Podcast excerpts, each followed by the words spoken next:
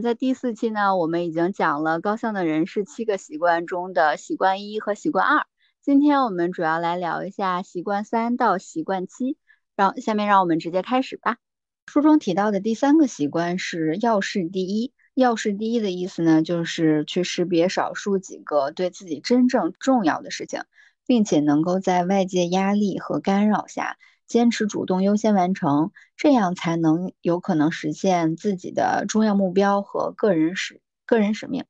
那么，其实要事第一呢，又分为两种情况。第一种情况是反复出现的既重要又紧急的危机。嗯，比如说，如果说你的工作是在医院急诊室，那么可能会出现很多突发事件，就像《浪漫医生浪漫医生金师傅》里面提到的那样，当。急诊过来的时候，很多情况是我们无法控制和避免的。那么这个时候，它出现的这些事情都是既重要又紧急的。我们怎么去做这方面的风险管控呢？嗯，首首先我们得仔细的观察问题出现的规律和共性，这样我们就有可能去做一些一些预防性的工作，减少一部分危机的爆发。这样就能减少随之而来的压力和干扰。比如说，有一家生产工业零部件的工厂，有一段时间产品的不良率显著增加，负责产品质量的总监不得不带着团队加班加点，像救火员一样解决了一个又一个的问题。但是团队也因为这个过程不断的疲惫和紧张。嗯，这个时候呢，我们不能够这样被问题裹挟着往前走，而是需要对这些问题进行分析和总结，嗯，去得出、去找出发生这个问题的根本原因。比如说，这个工厂的问题就是因为环境的变化导致之前一直在用的某个工作流程已经不适用现在的情况了，还会不断出现质量问题。那么要彻底去解决这个问题呢，其实就是需要重新去定义工作流程，并且能够得到领导的批审和进行改造。这件事情很重要，但是也不是现在非做不可。没有人逼着他们去改进当前的生产流程，但是明显可以观察到，如果他们花一点时间去改进生活生产流程，就可以把他们从这个不断疲惫而紧张的循环中解脱出来。不然的话，他们只能在短期内加更多的班，付出更多的精力。那么，要是第一带来的一个好处就非常显著了。为了减，因为减少了危机和随之而带来的巨大压力，那么大家就可以从成瘾性的行为中摆脱出来，从而实现一种可持续的健康模式。除了针对这种反复出现的既重要又紧急的危机之外，要是第一。还有一种情况是不断的被琐事打扰，比如说，就像那个《三十而已》里边的钟小琴，她是在一家物业公司工作，然后她就是属于那种比较老好人的性格，所以就是很多同事就不断的向她求助，其实就是一些琐事，什么比如帮忙打印个材料啊，比如帮忙带个东西啊，就说那你顺路帮我做一下呗，就是这种的。然后他在工作中就会一直被打断，所以就是会耽误他自己其实本身的本职工作。然后还有比如说有一个女生，如果她在那个做人力资源工作，然后她面临的问题就是在她工作时间就会不断的有员工过来找她求助，以至于她自己的重要任务总是没有办法按计划去完成。就不得不自己加班或者是拖延，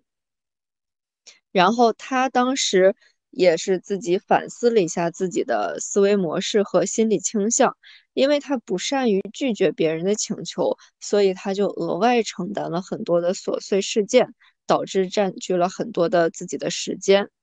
然后这种心理呢，可能是因为他内心比较期望得到别人的欢迎和认同，所以就没有办法恰当的。表达拒绝，然后因为这样的就是答应别人可以换来就是别人对他的感谢或者是欢迎，然后时间一长就会其他人就会形成习惯，就是依赖他，就是把自己本来可以自己做的事情，或者是本来自己分内的事情，就推给他去做。这样的结果呢，就是导致他自己的工作的效能降低，非常忙碌，但是没有做做到自己很重要的事，做好自己很重要的事情，然后没有很重要的成就。这种不断被琐事打扰，也是习惯三要事第一要解决的问题。科维博士在书中提到了两个具体的解决这个问题的。人际沟通的技巧，一是勇于说不，二是适当授权。勇于说不，就是如果说，其实从原因上来看，如果说一个人头脑中不清楚什么是对自己重要的，那么在现实中他就会缺乏勇气和独立的意识，就更容易屈服于他人和环境的压力。这是还是处于就是咱们之前分析的一个依赖这种低层次的成熟度的表现。反过来，一个人越是能以终为始，明确什么是最重要的，就越有勇气和胆识做出舍弃和拒绝的决定。这也就是乔布斯之前说过的：只有心中燃烧着熊熊的事的火焰，才能坚定地对其他说不。就是如果能达到勇敢说不的话，那么就是处于独立层次中的比较高成熟度的一个表现。然后第二点，适当授权，适当授权是一一个比较关键的技巧。简单来说，就是虽然我没有时间做一件事，但是我可以安排另外一个人来做。一方面呢，可以把自己的没有那么重要的事情分出去。另一方面，对于被授权的一方来说，就是考虑到经验能力之间的差异，他们对这个事情反而是一个很好的锻炼。本质上，授权是一种信任的传递，就是授权可能可以促成一个双赢的局面。然后对一方来说，就是减少了琐事；对另一方来说，可能提供了一个成长的机会。就是领导其实就是把授权这件事儿做到了极致。是的，是的，我正想说，咱们，但其实对我来说，现在我还只是一个小兵兵，没有，没有，没有权利去指挥他人。但是对于领导来说，的确是他就是会需要根据每个人的特长，然后适当的放权，让手下的人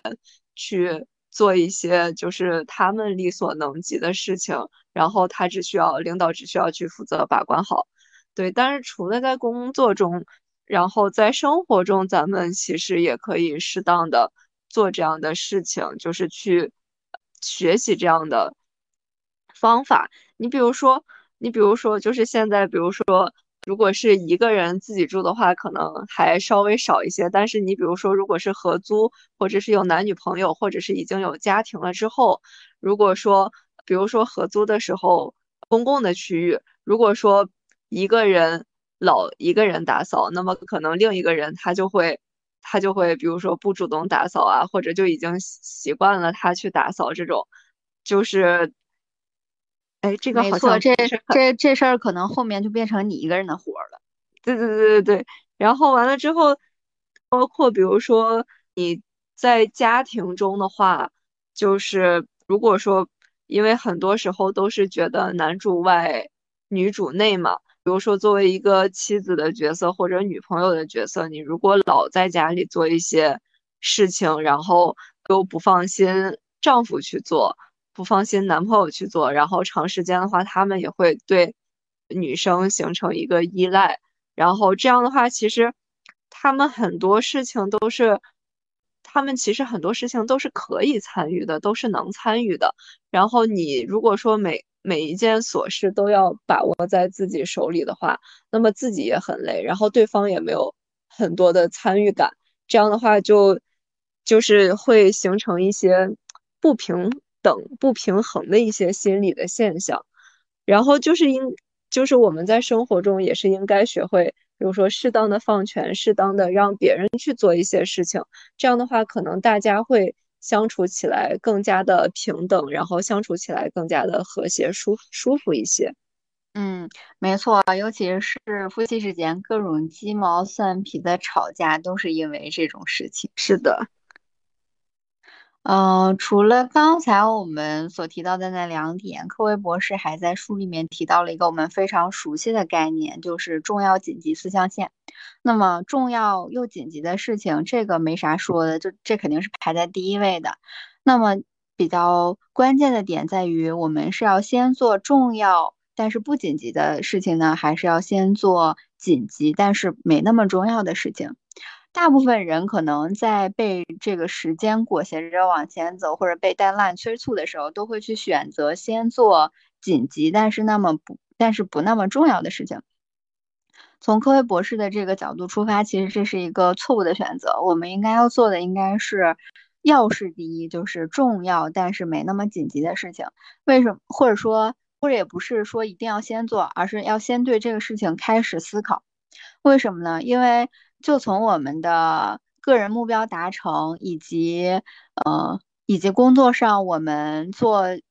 最终的。项目数值，或者是嗯，关系到你个人能力成长，以及关系到你晋升等等一系列行为，其实我们看到的都是你做的重要的事情，而不是你做的很多鸡毛蒜皮，但是鸡毛蒜皮紧急的事情。那些重要的事情可以帮助你拿到更好的结果，以及获得更多的成长。但是那些鸡毛蒜皮被所有被所有 deadline 催促，被所有人堆过来的。细微的事情，你就算做再多，其实对你的个人成长也是没有那么多帮助的。所以，要事第一这事儿，大家还是要做好。书中讲的第四个习惯呢，是双赢思维，这是一个人际领导的原则。双赢呢，不是什么技巧，而是人际交往的哲学，是六个交往模式之一。书中提到的这六个交往的模式，分别是。利人利己，也就是双赢；还有两败俱伤，就是双方都输；还有一种是损人利己，就是自己赢了，对方输了；还有一种是独善其身，就是自己赢了；然后还有一种舍己为人，就是自己输了，对方赢了；还有一种是好聚好散，也就是双方没有达成交易。那么利人利己，也就是双赢呢？这种模式会促进人不断的。在所有的人际交往中寻求双边的利益，那么哪种模式最好呢？如果赢要以过多的时间和精力为代价，以至于得不偿失，那么还是退一步，退一步海阔天空比较好。但是有些情况并非如此。然后，比如说你的孩子或者是亲人面临生命危险的时候，对你来说拯救。他他的生命肯定是高于一切的，然后因此最好的选择必须是依情况而定。关键呢是认清楚形势，不是要教条式的把某一种形式应用于所有的情况。但是这但是在基本原则中，我们还是比较希望在人际中达成双赢的。那么我们如何去实现双赢呢？嗯，想要实现双赢，其实首先呢，你要赢得对方的信任，努力寻找自己可以为地方对方提供哪些不可替代的价值。这其实就是我们经常提到的利他思维。作为博士在书中强调，实现双赢有一个重要的先决条件，就是双方情感账户余额高，或者说能够赢得对方的信任。这其实呢。也是取决于两个因素，分别是品德和能力。品德的作用很明显，就是如果你不诚信，没有人愿意建和你建立合作关系。只有足够端正的品德，以及，但是只有端正的品德并不足够，能力的作用在这里也很重要。弱势的一方呢，应该站在对方的立场上，仔细理解对方的需求，努力寻找自己可以为对方提供哪些不可替代的价值。当对方对你越有依赖性，就越有双赢的机会。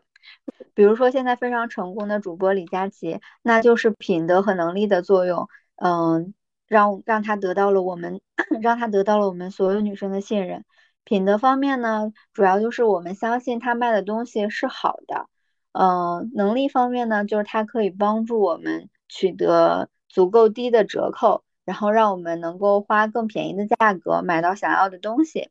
呃，从这个例子中我们可以看到，嗯，利他思维是非常重要的。所以科威博士倡导富足心态，也就是相信永远有机会给双方带来更好的结果。具备富足心态的人呢，也有可能自发的运用双赢思维。另外一个呢，就是一些表面看起来是竞争关系，从更大范围上往往往存在合作和共生关系。一些表面上看起来是纯粹纯粹竞争关系的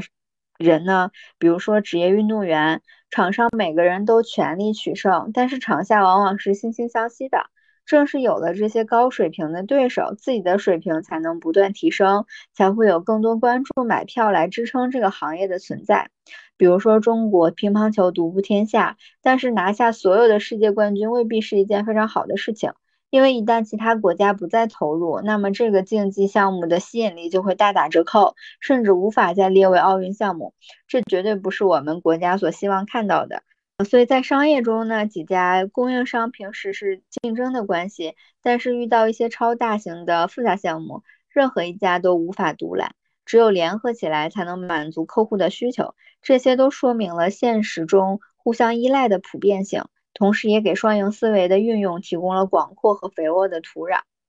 除了上面这两种情况呢，双赢思维还有一种表现方式叫做不成交。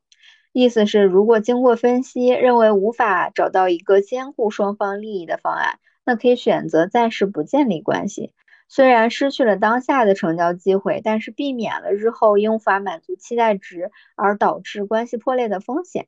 因为只要双方这个信任关系还存在。就可以在未来繁殖出更多新的机会。比如说，一个销售人员评估客户的需求后，发现自己的产品并不是最合适的方案，但是客户并不完全了解市场详情。如果强行推销的话，也能够成交。但是如果强行成交了，虽然赚到了这笔佣金，但是一旦客户发现真实情况后，就不会再信任这个销售了，双方的关系就此破裂，甚至会出现对簿公堂的这种效果。而不成交呢，就是在这个时刻跟客户阐明原因，给客户诚恳的建议，然后选择退出交易。这样虽然失去了一单生意，但是信任关系反而会加强。那个客户就会想着，哎，这个人是个好人，他会为我，他会为我想着。这种长远带来的收益呢，可能会更大。很多做大客户业务的客户经理都有过这样的实际感受。无论是双赢还是不成交，都再次说明了这个非常重要的道理，就是在一个相互依赖的系统中，满足对方的利益会使自己最终受益，人际关系不断加强，这就是高效能的体现。嗯，那么我们具体应该怎么做才能锻炼这种双赢的思维呢？科威博士在书中给出了一个锻炼双赢思维的流程。首先就是我们要努力理解对方的观点和诉求，甚至能够比对方更好的总结他的需要和顾虑。其次呢，要识别出需求背后所涉及的真正问题是什么。第三步呢，要确定双方都能接受的方案应该满足什么条件。最后呢，再与对方一起探讨满足这些条件可能的选项和创意。那么这个过程呢，其实也就是我们接下来要聊的习惯五知彼解己和习惯六综合统合综效的内容，所以我们将在后边进行详细的讲解。书中提到的第五个习惯是知彼解己，知彼。阶级的直接翻译过来，它的英文原文的话，其实是首先寻求理解他人，然后再让别人理解自己。知彼就是先理解别人，解己就是再让别人理解自己。就是从名字中就可以看出来，这个习惯呢，其实是就是一个比较具体的人际沟通的习惯。在这七个习惯中，知彼解己是向上承接的习惯四的双赢思维。是双赢思维带来的自然的一个行为的模式，向下呢又巧接习惯六的统合综效，是实践综合效果和创新突破的必要技巧。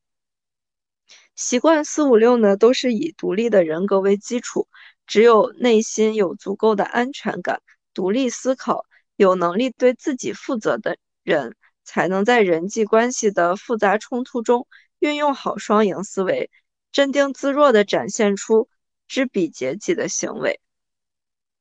在上一个单元的最后，我们谈到了怎么实践双赢思维。第一步就是先努力理解对方的观点和诉求，这实际上就是知彼的过程，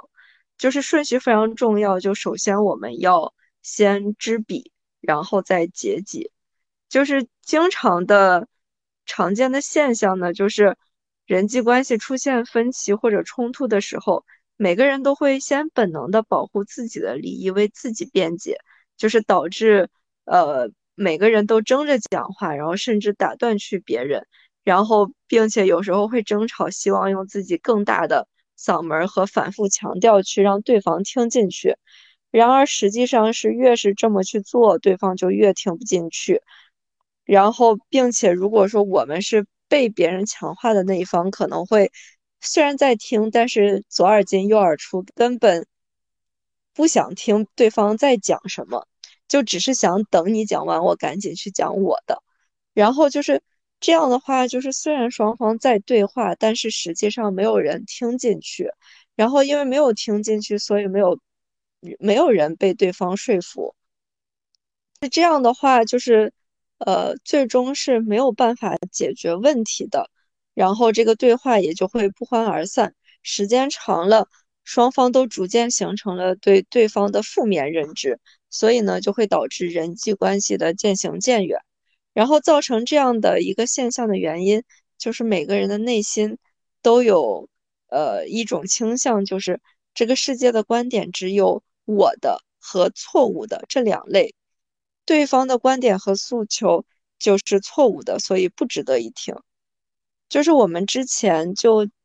也讲过，就是人和人的思维认知存都存在着巨大的差异。包括遗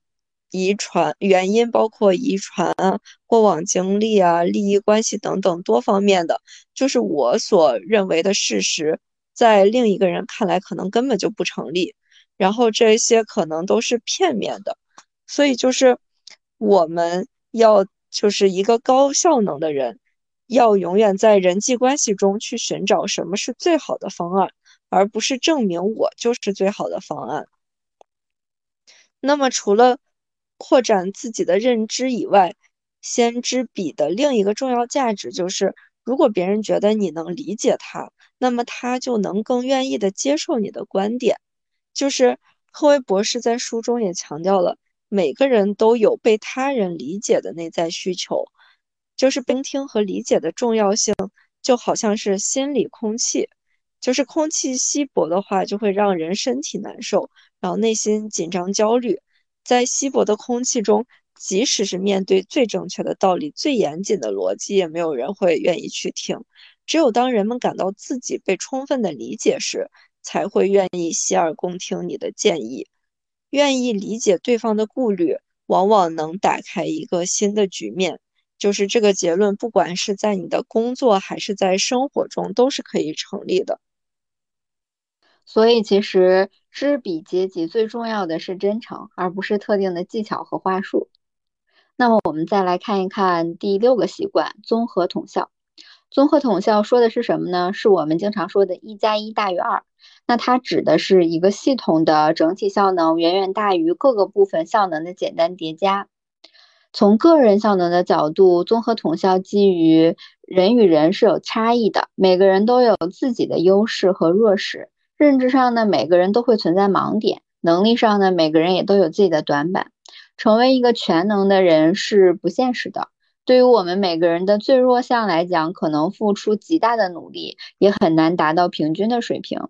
一种更高效能的思路是清晰地意识到我们最突出的优势和弱势。然后主动去寻找可以跟自己互补的对象，建立和经营一个互相依赖的系统。这个系统将发挥综合统效的效果，实现比孤家寡人远远优越的结果，也就是一加一大于二。一个成功的团队往往就是这样子的。那综合统效，我们所要做到的一个表现就是尊重差异和珍视差异，因为差异中往往蕴含着互补的机会，消除认知盲点的机会，相互激发的机会。差异性中也蕴含着巨大的创造力。科威博士谈到，当发现一个有能力的人的观点与我们不同的时候，那么对方的主张必定有我还未能体会的奥妙。这时应该主动邀请对方阐明，然后再展开共同的探讨。这实际就是一个知彼解己的过程。科威博士也把综合统效叫做有关创造性合作的习惯。差异激发了创造力，创造力呢又带来了团队的活力。这种创造的兴奋感增强了团队的凝聚力，也大大提高了人际效能。综合统效的另外一个应用场景就是，当双方出现不同的意见的时候，甚至相互冲突的主张的时候，找到解决问题的新思路。那科维博士把这个新想法称作第三种选择，就是当人发现对方和自己观点不一样的时候，常常都力图证明自己是正确的，希望说服对方接受。甚至把能量都用在了攻击对方的过程中，而具备综合统效思维的人呢，会引导人际沟通中的能量，证明不是重要的，重要不是证明谁的办法最好，而是我们一起找到更聪明的办法。这种更聪明的办法往往不是一开始就出现的，很可能既不是你最初的想法，也不是我最初的建议，而是我们双方在讨论中共同创造出来的，也就是第三种选择。借用中国的传统思维，就是三个臭皮匠顶一个诸葛亮。这种选择呢，不是最初方案的简单折中和妥协，而是体现在更高的层次和维度上。科威博士打了一个比方，说像一个三角形的顶点，它并不在三角形的边上，而是超越了下面的两个点。这就是综合统效。最后一个习惯呢，是不断变更。不断变更是指。其实说白了就是我们个人的成长，每个人所拥有的最大资产就是自己。不断更新呢，就是我们在漫长的人生中，从四个方面维护好我们自己的这项资产：身体、智力、精神和社会情感。这四个要素呢，组成了我们一个完整的人。在这四个方面健全平衡的投入时间发展，就是不断更新的含义。那么首先是身体，也就是说体力方面。就一个高效能、高效能的人，消耗的能量是很大的。我们经常可以在新闻中看到，互联网行业年年纪轻轻的从业者就因为过度消耗身体突然垮掉，甚至猝死。这让我想起来上个世纪五十年代清华大学提出的口号：“为祖国健康工作五十年。”在这方面，我们当代的年轻人可能面临着比前辈更严峻的压力。那么，拥有一个健康的身体。将成为每个人的终身习惯，主要是三方面：耐力、柔韧和力量。如果我们身体不好，那我们想要做别的都是空谈。第二个层面呢是智力，每个人的智力发展和训练其实都是在学校中完成的。离开学校后呢，就不会再认真读书了。那成年人，我们想要去进行智力更新，最主要的方式就是通过阅读。习近平主席也曾多次谈到，要提倡多读书，建立书香社会。如果我们每个人都养成终身阅读的习惯，我们的社会也会成为更加高效能的社会。在当代，阅读呢也有多种多样的方式，嗯，比如我们现在能够经常的通过手机、通过电脑、通过 iPad 等等电子设备，然后来丰富我们的阅读的渠道。而不是过度的去沉迷肥皂剧、电视电视剧带来的一些影响。总之，高效能的人应该利用手机，使自己的智力不断提高，认知不断升级。否则呢，我们就会沦为时代的奴隶。那么第三个层面呢，是精神层面的更新。精神层面的自我更新是指明确自己的人生方向。让精神回归平和充实的状态，就是比如说我们在呃可以每天花一点时间进行反思和冥想，就像孔子说的“吾日三省吾身”。科维博士就经常会回顾自己写下的个人使命宣言，提醒自己什么是生活中最重要的事情，特别是感到迷茫和困惑的时候。还有些人会从大自然中汲取精神能量，大自然会赐福给那那些沉浸其中的人。第四个层面呢是社会情感层面的更新，就是比如说，比如说每个人都有自己的亲密关系，然后比如每天用积极肯定的语言跟孩子交流，跟爱人陪伴交心。然后，比如说，经常用小礼物表达自己内心的感情等等，要用心的维系好就是重要的情感关系，用心服务于他人，可以让我们自己的心情更加舒畅，身体更加健康，对生活有更高的满意度。那么这七个习惯的话，其实是一个渐进、连续和高度整合的方法。让我们依次经历了成熟模式，由依赖到独立，再到互赖，然后不断的进步。依赖期的人靠别人来实现愿望，独立期的人单枪匹马打天下，互赖期的人群策群力实现最高成就。以上呢，就是我们两个对于《高效能人士的七个习惯》这本书的理解。我觉得这本书虽然有一点点鸡汤，但是它不应该叫高效能人士的七个习惯，而应该是这本书教我们如何在生活中变成更好的自己。最后，希望大家都能够从这个书里面获得一点点灵感，然后变成更好、更优秀的自己。